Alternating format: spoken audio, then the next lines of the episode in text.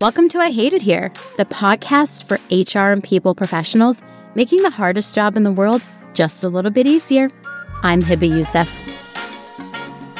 There's a lot that needs to change. I think the last stat that I saw on disengagement was more than 80% of people are disengaged at work.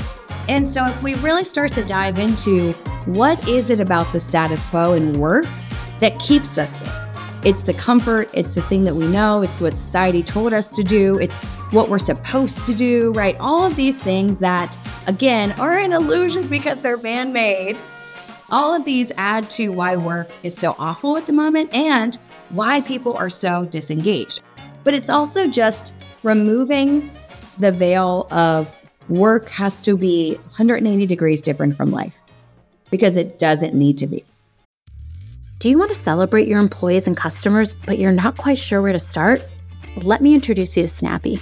Whether you are handpicking a gift for a birthday, offering a collection of options for anniversaries, or looking for onboarding swag that's guaranteed to please, they've got you covered. Gifting doesn't have to be complicated or overwhelming. Choose Snappy for a gifting experience that's sure to delight every single time. Go to snappy.com slash I hate it here to sign up for free and start gifting today. Leaders don't just appear, they're molded and developed. Stop losing great people to ineffective management and communication. PI Inspire supports the personalized development of leaders at every level. And when you have leaders throughout the business, everyone benefits. Welcome back to another episode of the I Hate It Here podcast. I am super pumped about today's guest. She's a close friend and someone I've admired for so long, and she's about to be a published author. So I am so excited to have her here. Anessa, welcome. Oh my gosh, thank you so much. I always love being on your pod. It's been a long time coming. We've done so many events together. Anessa's been at my live events, my virtual events, and now we're doing the podcast episode. So you've probably heard from her before. So you're in for a real treat between the two of us, I just feel like this episode is going to be full of a lot of real talk, some light hijinks, and maybe some cursing. Yeah, and a little maybe some hot takes. Maybe some hot takes, definitely. Well, that's perfect because the first question I love asking every guest is what is your one HR hot take? Oh my gosh, my one HR hot take. Uh, you know, okay, so here's my one HR hot take. I really don't like how we manufacture this new year, new you strategic stuff in business and in HR every year. And it goes against our this, and this is like what we'll talk about, I think, in a little bit too, but it goes against our humanity to start new things in winter, especially in the US, right? Like, we're not supposed to start new things in winter. We're supposed to start new things in spring when other things are blooming and starting again. And that's yeah. when our bodies naturally, with the sun, are supposed to start new things. And so my hot take is we don't have to start everything over based off of a calendar that man invented. Like so for me it's like this is our time to really think, to dig deep, to rest, to recharge and everyone's like January 2nd, let's do this. Da, da, da, da, da. And it's like, okay, hold on. Can you just pause? And I think we start to get into this mechanism of going to go and it's not always great. So that's my hot take. I have a love hate relationship with New Year's resolutions, like the New Year, New Me thing, me because I'm honestly like, I know I have read all the research about how hard it is for human beings to change. And I, I don't want to say I don't believe in change. I think change is possible. I think people do amazing things like run marathons and beat addiction and do a lot of great and wonderful changes. I just think it's so hard. And winter is my least favorite time. So it's so hard and I'm miserable. So like there the oh. chances of me achieving anything. it's like, okay, seasonal depression is a real thing and it happens most in winter. And so like why are we all like, yes, let's start something new and think we're going to be on this like amazing foot? So I don't even do resolutions anymore. I didn't even do like the ins and outs. I think I put like one tiny, like three thing post on LinkedIn about ins and outs. But the only thing I'm doing for this year is a word. My word for 2024 is impact. And that's as far as I go on New Year's resolutions. I love that. I don't have a word, but I came up with a motto this year. And my motto this year was more hangouts, less hangups. I love that. Because I get so hung up in like the things we do at work and I want to make change right away. And then I get frustrated when I can't make the change. And so I'm trying to channel this thing where I lean on my community to like just get energy and inspiration and ideas from. And that helps me let go of the things and the pressure I put on myself to change everything. Yeah. Yeah. But I like the word. I'm going to try the one word at some point. I don't know. I normally am not even like even a word person when it comes to like a year, a year word. But for whatever reason, this one just like came to me in the shower, which is a, when I do my best thinking, probably Same. because I'm unplugged. and I, one day I was like, oh, I'm doing this thing, I'm doing this thing, and I'm doing this thing, I'm thinking about the next year. And it just came to me impact. And I was like, oh, yeah, I like that. So that's what I'm going with. I love that. Well, I'm excited to dive into our convo today because I feel like you have so much to share. You've been a fractional chief people officer. Let me get this right 12 times? Oh, yeah, probably a little more than that at this point, um, but at least 12 times.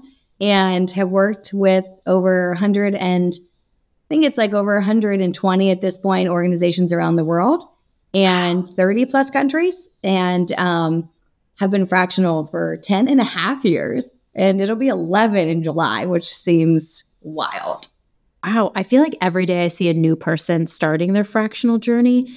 So to hear that you've been doing it for over a decade, I'm there's probably so much shit you know about companies. And change and why work needs to change that I just feel like I want to talk about that a lot today. Like you have worked with so many different companies for so long and you observed a lot what are some things about work that you think really need to change? So it is interesting because part of the reason I, I wrote a book is because I kept seeing trends, right? Like there are trends that you, there are trends that you can see over two organizations, let alone, you know, a hundred. And there are some really glaring ones that not only I have directly witnessed and seen, but in talking with so many colleagues and people in our space, these are also trends that other people see. And so there was not a book out there talking about all these things and why all these trends that we see typically tend to be bad ones. And they go towards why work is so awful for so many people, right? And so there's a lot that needs to change. I think the last stat that I saw on disengagement was more than 80% of people are disengaged at work. That is the highest disengagement that we have seen in a really long time, maybe if ever. I mean, we, you know, we probably saw it years and years and years ago, but nobody polled everyone to say, do you feel disengaged? um, but, you know, from when we started measuring employee disengagement, it's really high. And we're all looking around and going, huh, why does work suck? And work sucks for a lot of reasons. There's a lot we need to change. But when I look across all of the trends that I've seen, I think about all of the organizations that, that I worked with across PE, VC, angel backed firms, public, private, nonprofit, just all across every industry. The one thing that really boils it boils down to is when we keep the status quo in place, it makes work worse. Mm. And even those people who are like, well, I like the status quo because I'm a white man or whatever, it actually doesn't work for you as well as you think it does. And so if we really start to dive into what is it about the status quo and work that keeps us there? It's the comfort. It's the thing that we know. It's what society told us to do. It's what we're supposed to do, right? All of these things that, again, are an illusion because they're man made. All of these add to why work is so awful at the moment and why people are so disengaged. I mean, there's a reason, right, by the pod and your newsletter is called I Hate It Here because a lot of people hate work. So, you know, the one thing is keeping up the status quo is not going to help anyone. We really have to push against it. And we've got to start doing work completely differently. And not like the future work, because we've heard the future work for 10 years and not enough has changed. And I just roll my eyes every time someone says that. We need a complete dismantlement, like a complete shakeup. Like, let's tear it down and start over. We need a revolution of work. I absolutely agree. I'm so excited to read your book. But, oh, I've I've pre-read it. Sorry, spoiler to everybody. I've been a like, reader. I've been a beta reader, but like, y'all are gonna be really excited to read this because it, it talks a lot about like what does maintaining the status quo look like. And I think like one of my favorite i t- I'm trying to take care of myself, my wellness, and my well being in 2024 to like the next level. So I've been making it a practice to go work out, go to the studio, like go to places that inspire me. And one of my favorite instructors recently said, like, I know you're comfortable and comfortable is easy, but mm-hmm. I want you to try to push yourself a little further today and it's going to be hard. I think about that so much at work because you're right. There's so many comfortable things we do that are just like easy and we can do them and we don't have to question them. And so I want to know from you, like, what's what's one or two things you think we've been maintaining the status quo on far too long? One of the things that is really important and it gets really kind of glazed over a lot is compensation. Mm. Compensation really is the reason why we are all at work. Like, let's be honest. Would yeah, any of the goodness work, of my heart. Right? No. Would any of us work if we didn't get paid? Maybe if we were independently wealthy or, you know, any we had these this other money supply. But we work to get money. That's what we do. That's why we work. And compensation in so many organizations gets pushed to the side. It gets sort of outsourced to these large firms and you pay a ton of money for. And at the end, you're like, what did I get? And it's such an important thing. It literally is what puts food on the table for families. Yep. It's what puts people into different schools. It's what puts people into like summer programs for kids. It's literally what helps pay for some of the extra healthcare costs that aren't covered, even with insurance, right? It really is so important and it is glossed over so much.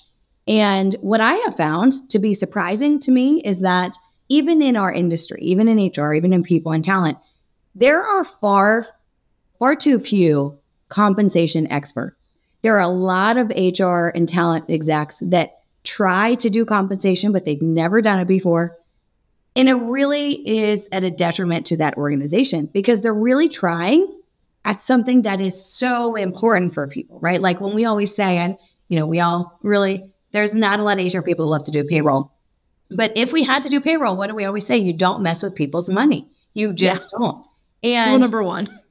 Rule number one, do not mess with people's money. And you know, so if you're one of those people, we've all kind of been there. We've all had to do payroll here and there when we don't want to.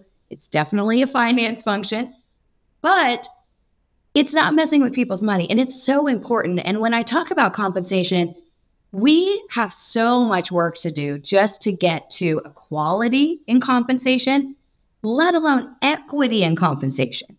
And there yeah. are far too few organizations ready to have the equity compensation conversation. And equality means just like actually giving people the same amount of money for the same job and not saying like, well, I knew Joe for five more years, so he's going to get more money than Sam because I don't know Sam as well. Or say, you know, that's not equality. Equality is they have the same job title, they should be paid the same. Yeah. That's what that is, right? And even getting to that point is really tough for a lot of organizations. It takes time, it takes money, and there's a way to get after that and go about it that a lot of just don't know how to do. The second thing with that is talking about equity, right? We talk about the compounding elements of, say, Wall Street, right? When you put a dollar into Wall Street and it compounds every year, it gets you exorbitantly amount more money, seven or whatever, than if you would wait 100 years and put a dollar in. It's the compounding effect that really makes it valuable. Well, it's that in reverse for those that aren't white and those that aren't men in compensation. And so if you think about that backwards, the negative compounding effect of a white man getting this salary, 5K more a year for 20 years, mm. is vast. And when you start to think about how much money is lost and how much inequity there is in compensation, that is one of the things that is so majorly important and is not talked about enough. And I think it's definitely one of those things where we find comfort in doing like the, you know, well, we're going to tie performance to compensation. And again, that is based on such a like subjective metric of one person's idea of what another person does in their job and by the way, that person may have no idea what that person actually does on a day to day. They may have, you know, they might talk to them for two hours a week. They don't actually know how they're doing. And that person's livelihood is based off of that one person's idea of how they're doing. Like, if you think about it from just that pure looking, boiling it down to such pure dynamics, that doesn't make any sense. But so many companies still continue to do it. And there are better ways to do compensation that are separated from performance. There are better ways to do compensation that are more equitable and more equity driven. And it's just not something that we hear about enough.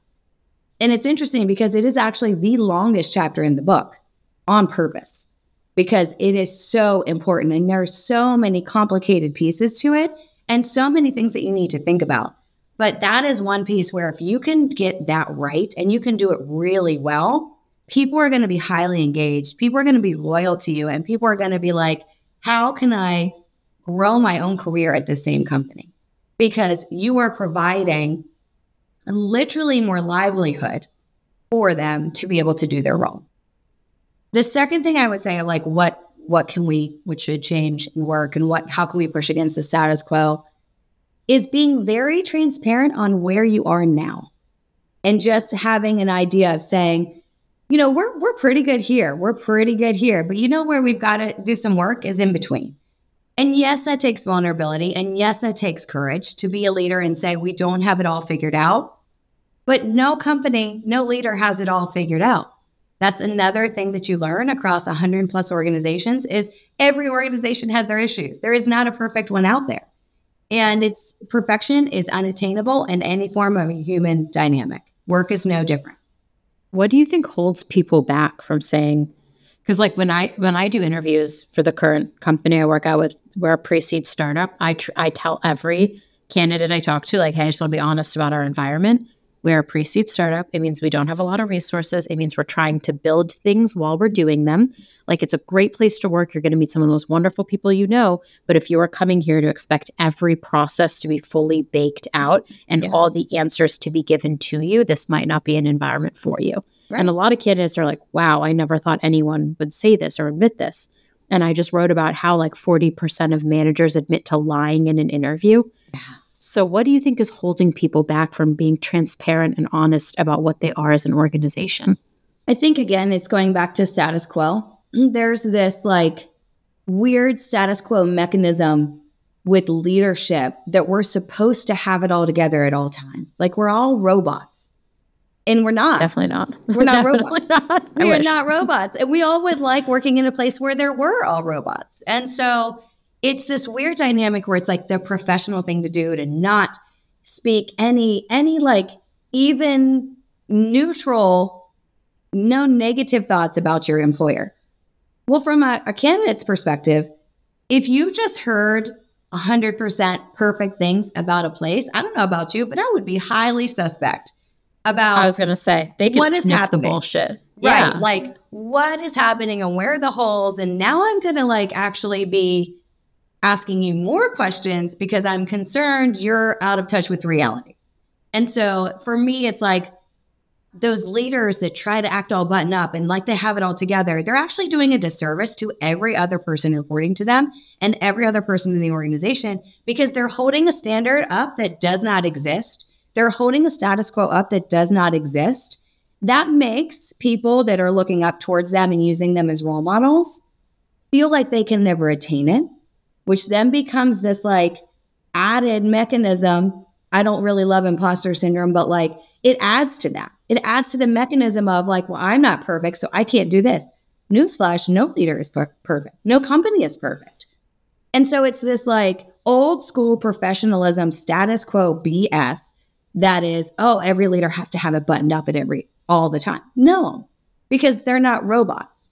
And I think really great leaders are vulnerable and will say when they don't know things and will get help where they need. And they will encourage other people to do so on their teams. And what that does is there's another thing that I have on that on that piece, which really I've seen so much. When you have a bunch of button up leaders, it creates way more silence. So if you're ever in an organization where you're like, why is it so siloed? It's because those leaders don't feel comfortable to be vulnerable, so they don't collaborate. They want to hoard information, they want to act like they've got it all together, but they create these really high silos that no one can get through.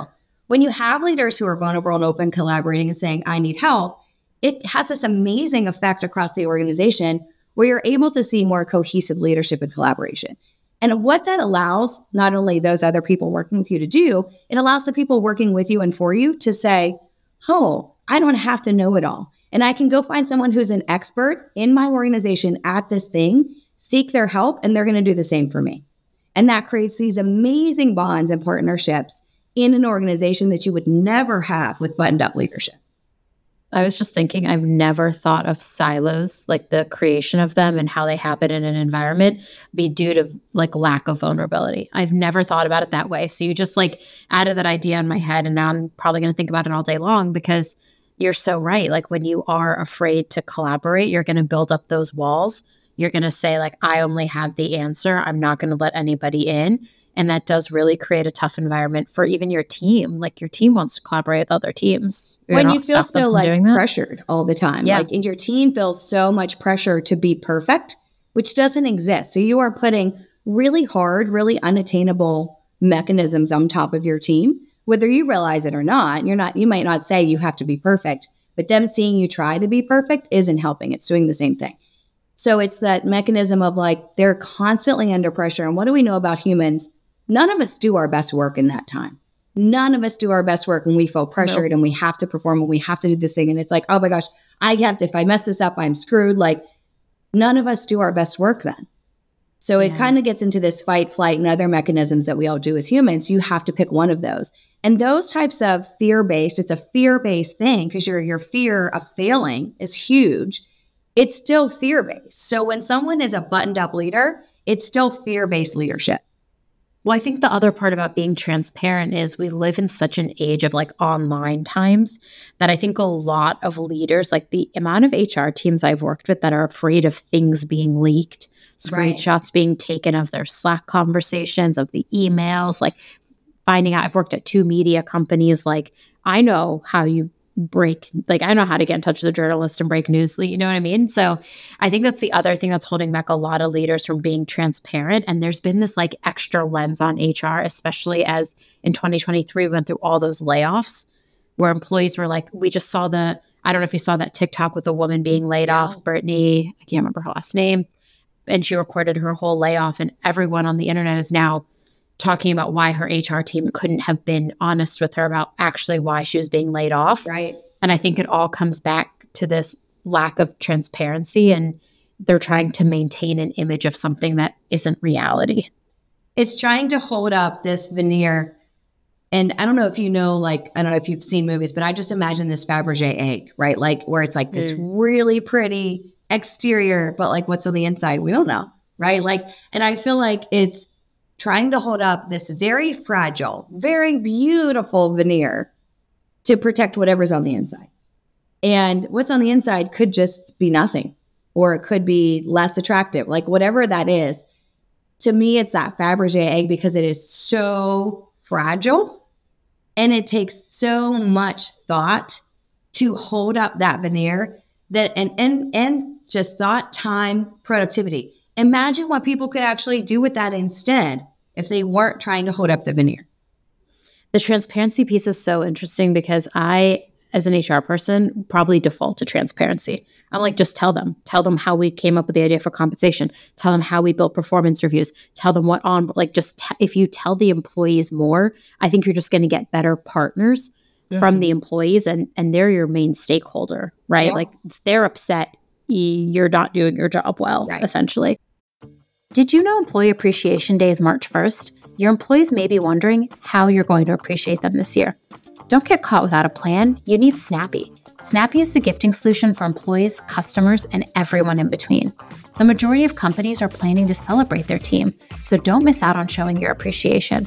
Whether you have a specific gift in mind or prefer offering a curated collection for your recipients to choose from, Snappy has got you covered. Get started today at www.snappy.com slash I hate it here. The world of work has changed for good, but many HR performance management tools just don't cut it. Enabling performance in the modern world of work requires a modern approach, one that's agile and asynchronous, but still fosters connection and collaboration. Have you heard about PI Inspire? It was designed specifically for today's performance management challenges. It helps you gain a deep understanding about yourself and your team and share personalized insights to help you learn how to manage and develop each direct report. Meet people where they are and start developing new leaders at every level. Learn more about PI Inspire at www.predictiveindex.com. What advice do you have for HR people who maybe do default to transparency or want to, but they're working with leaders who are too afraid to do that? So, a lot of times, what I will ask leaders that are afraid of transparency in exec meetings, one to one, whatever, is tell me your what are you afraid of? What's the thing that you are afraid is going to happen? And when they verbalize it and they walk through it with you, and then I say, okay, if that did happen, then what would the fallout be? And they walk through it with you. They realize it's not actually as bad as they think. Like, what actually would happen, worst case scenario? So I walk through that with them, and it's like, I hear your fear. Let's walk through it together. I'm here with you. Okay. And if that happens, what will we do? Got it. We know that. So that's worst case scenario. Most of the time, it's not going to be that worst case scenario. It's going to be something different. So what I often ask is kind of once we've gone through that process and that those questions is I go, okay, step back with me a few few steps, two, three steps. And let's talk about what could happen if you do this. What could happen if you're transparent? What are the best outcomes? What are the best scenarios that could happen? And then when you juxtapose the best scenario with the worst case scenario, a lot of times, nine times out of 10, leaders will say, Oh, wow. Yeah, it's worth, it's worth me being transparent to try to get to this best case scenario. Yeah. It is worth it. And it's that fear of just like, well, I'm holding it inside. And do I feel the same way? And does everyone else feel the same way? But if you verbalize it, it's also freeing. It takes a lot of brain capacity to hold up a veneer that doesn't exist. Same with our companies. We do the same as like leaders, right? How much more freeing would it be to just say, this is my fear. Let's walk through it together. And then let's also talk about what the best thing that could happen could be. And then we're all on the same page. We all know each other's fears. We've then bonded with other execs during this process to understand what motivates each other, even if we didn't know that before. And now we're in this spot where it's like, well, if it happens, we know how to take care of it. We've got each other's back. We, we can do this. Yeah.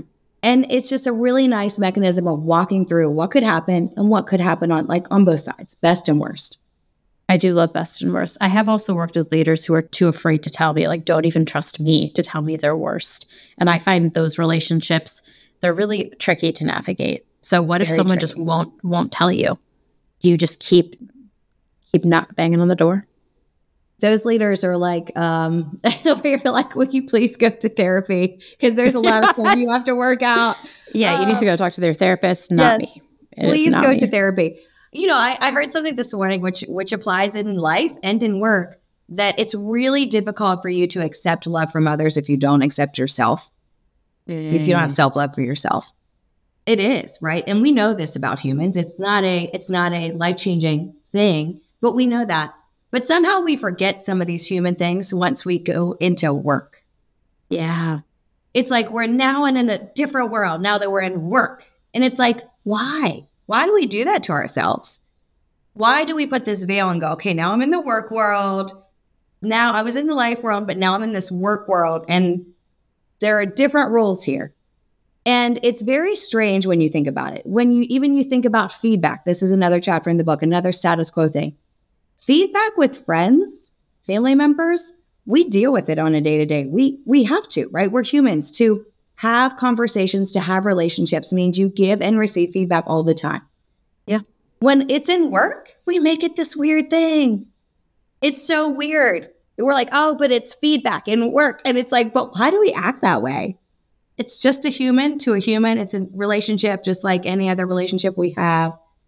And the one thing that's different is there's a mechanism of power, right? There's a mechanism of power. There's this mechanism of authority. There's a mechanism of they are literally attached to my livelihood. And so my feedback gets weird. But I think the best leaders, back to that point of like understanding each other and being vulnerable and being open and transparent, the best leaders create a space for feedback to happen more organically, naturally, and also in a way that doesn't seem so robotic and work like that it just happens. And then those people feel more inclined to then give their leader feedback and the entire organization gets better. And so I think it's, you know, pushing back against the status quo or a lot of these different dynamics of all the things we touch in HR, but it's also just removing the veil of work has to be 180 degrees different from life because it doesn't need to be. I was just thinking about that. There's so many things that I give my friends feedback on that I imagine I have never liked when a manager gives feedback, mostly because I think some of their feedback is wrong. But that's just because I, I, have taught people how to give feedback for so long. Right. That like when someone tries to give me feedback, I'm like, well, actually, mm, do doesn't really right. work. and uh, can I give you some feedback on the feedback you're giving me? But you're like, you're so right. Like you give your, you give your sister, your mom, your best friends, you're giving all of them feedback. Like why in work? I think in work it becomes added pressure because we start to think to ourselves like this person, this feedback now could potentially impact my livelihood yeah. because we've tied performance and feedback um, right. compensation and feedback so closely together so back going all the way back to your first point when you said we should remove them it's I do all think these that things like, tied together right exactly. All, there's a thread through all of these things which is why so much has to change well i think like once you remove the the threat or the power over your earning potential once you can find a way to divorce like the money and your livelihood mm-hmm. from the work that you are doing and the performance you are maintaining, I think it just becomes like a safer environment for the employee and a better environment for us as HR as we're trying to change that narrative. Yeah. Like everyone always worries like does my manager like me because I'm if I get a I'll only get a raise if my manager likes me. Mm-hmm. And it's like that should not be our reality. That is yeah. like a a version of the old boys club essentially like yeah. getting good and you get the promotion you get the reward and it's like it shouldn't be like that. When it's just like another version of like well i was on the golf course that day and you weren't so i get the promotion right? Or i went or i went to college with that person. Right. like right. like no that doesn't matter. Uh, i love that we connected point one and point two. That was like totally accidental honestly. So uh, good job. Good job yeah. Good, good job, guys. What other, are there any other status quos you think we maintain at work that we've talked about compensation, performance, like transparency, anything else that you would add or that you touch on in the book that you just think would resonate with people listening today? Oh gosh, professionalism is a made up illusion. Yeah, we all If you that. think back to professionalism, if I ask you really split second, think of a professional in your head. It's a man with a suit. Right, a man with a suit. And who made that? Who made that in our head? Men with suits. More men in other suits. Right. And so if we go into a room and it's full of all white men in black suits, do we think they're any smarter than if we go to a room full of like 20 people with diverse backgrounds, lived experiences, and dressing all sorts of ways with lots of amazing assets and, a, and beautification on their selves? No. The suit yeah. does not automatically make you more intelligent. And so, like professionalism, it's not like, oh, I'm going to put on my intelligence suit right now because I'm stupid when I'm not wearing I'm not. it. right? Like, yeah. I better put it on. It's not like an Avenger suit that has all these things, right? It's literally a piece of clothing. And I love a suit. I love a blazer as fashion, but like professional in the in the way that we think about professionalism is a made up illusion. It yeah. is as silly as wearing red shoes on Tuesdays. If someone said we're all going to wear red shoes on Tuesdays, we'd be like, "That's dumb." Um, I don't even own red shoes, right? So I'm out. well, I'm right. professional. Da, da, da. I I think it like goes back to that power thing too. It's like who, when you fall into the conception of what professional looks like, because we've all been exposed to it for so long, which is part of our unconscious bias, right? You have to think about like what have I been exposed to mm-hmm. consistently that's like led me to believe that a man in a suit is professional or the fact that like a lot of our language is masculine language yep. that there's a whole good book about this called Wordslut highly recommend everyone yep. read it's about how our language is masculine and then it tends to lead us to believe that like a doctor is a man or a lawyer is a man yep. and we never think it could be a woman or anything so i just think like when you think about that and you walk into a room and you see the suit like i think a lot of times when you think professional you're giving power to somebody who doesn't necessarily deserve it. Yeah. And you're taking it away and holding back others who could potentially deserve it.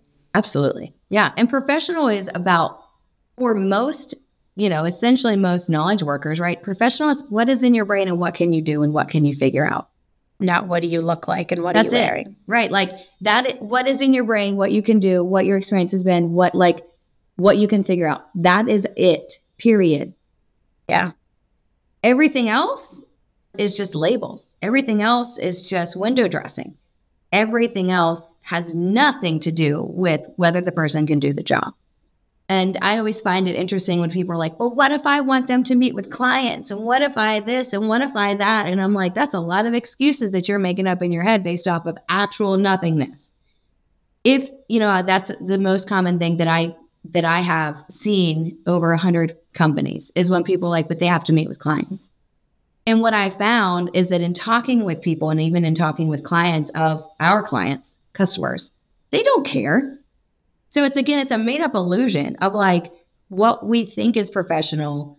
And I also think that generations coming in are going to change this. They already are starting to change this, right? Like, definitely. Professional is just not going to be a thing that either means the same or even is a thing probably in 10, 20 years from now. It's just not. For that day. Because we all like, we want to show uniqueness.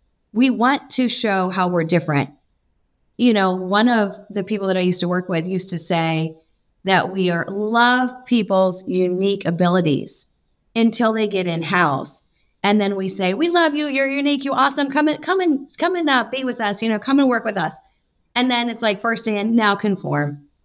Mm. and it very much is that if you think about it, right? It's like, we love how you, you're bringing this and you're bringing that. And oh, I love that. And then it's like, no, now this is how we do things. And it's very weird when you think about it. it's kind of cold Like when you think about it, you're like, wait, what? You want me to wear the same thing, act the same way, do the same things that everyone else does? It's very cult like in, in certain ways. Um, and it stifles work. innovation.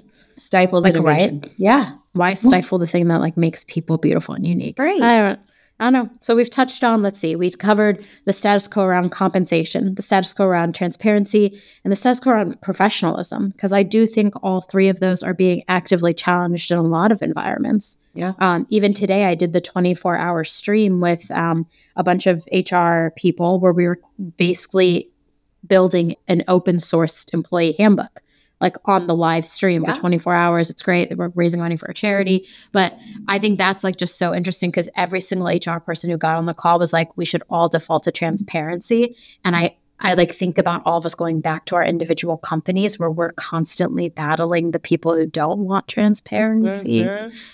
So I think there's a lot of challenging of the status quo going on at work because you and I both know like the way we have worked is not working for everyone anymore. No, and there's a reason that there are more people in therapy, more people needing pharmaceutical help, more mental health disorders now, more disengagement. Do we all just think that's because of chance? It's because of how we've worked. And so there's so many things that have to change. I mean, like even today, you and I are like in you know, I'm in like a sweatsuit. I'm in a tie dye sweatsuit, right? Like this, we're still professional. Right. I didn't lose my professionalism by not having a suit on. And it's, it's, if you think about it, the revolution of work just instead of making it really easy for one subset of a demographic to do really well, the revolution of work is about everyone being able to do well. And by I mean do well, I mean do well and be well. And that is something that we don't necessarily combine at work is being well. We all are looking at how do we do well. But the kind of hidden secret is when we are well, we do better. Yeah. And so when everyone's just focusing on doing the doing well and forgetting about the being well, they're really not getting the holistic approach of what someone can bring if they want to bring it. Ooh, that's such like a great note to end on. That was so beautiful. I have nothing else to add. That was like poet. that was like watching poetry in real time. I was like, oh my god, is she writing me a poem? Like, what is happening right now? I, I loved that. My poem would I be like four four words. yeah, this is my haiku. Bye. That right, right, right. It would be not very long. No, but I loved that. Like, do well, but be, being well is like such a big part of that. And I'm like personally, like some days I get like really down about how we haven't made enough change. Like we, this is Martin, like Martin Luther King Day was earlier this week, and I just like think about how much change we I want to make in the world yeah. of work, and how much resistance he was met with when he was trying to make change, and how much we've made some progress since his assassination, and not enough in so many ways. And so I'm hopeful that whoever's listening today thinks through like, what do I want to change about work? What are status quos I am going to challenge every day? Because I think HR has an insane amount of power to yeah. actually make that change happen.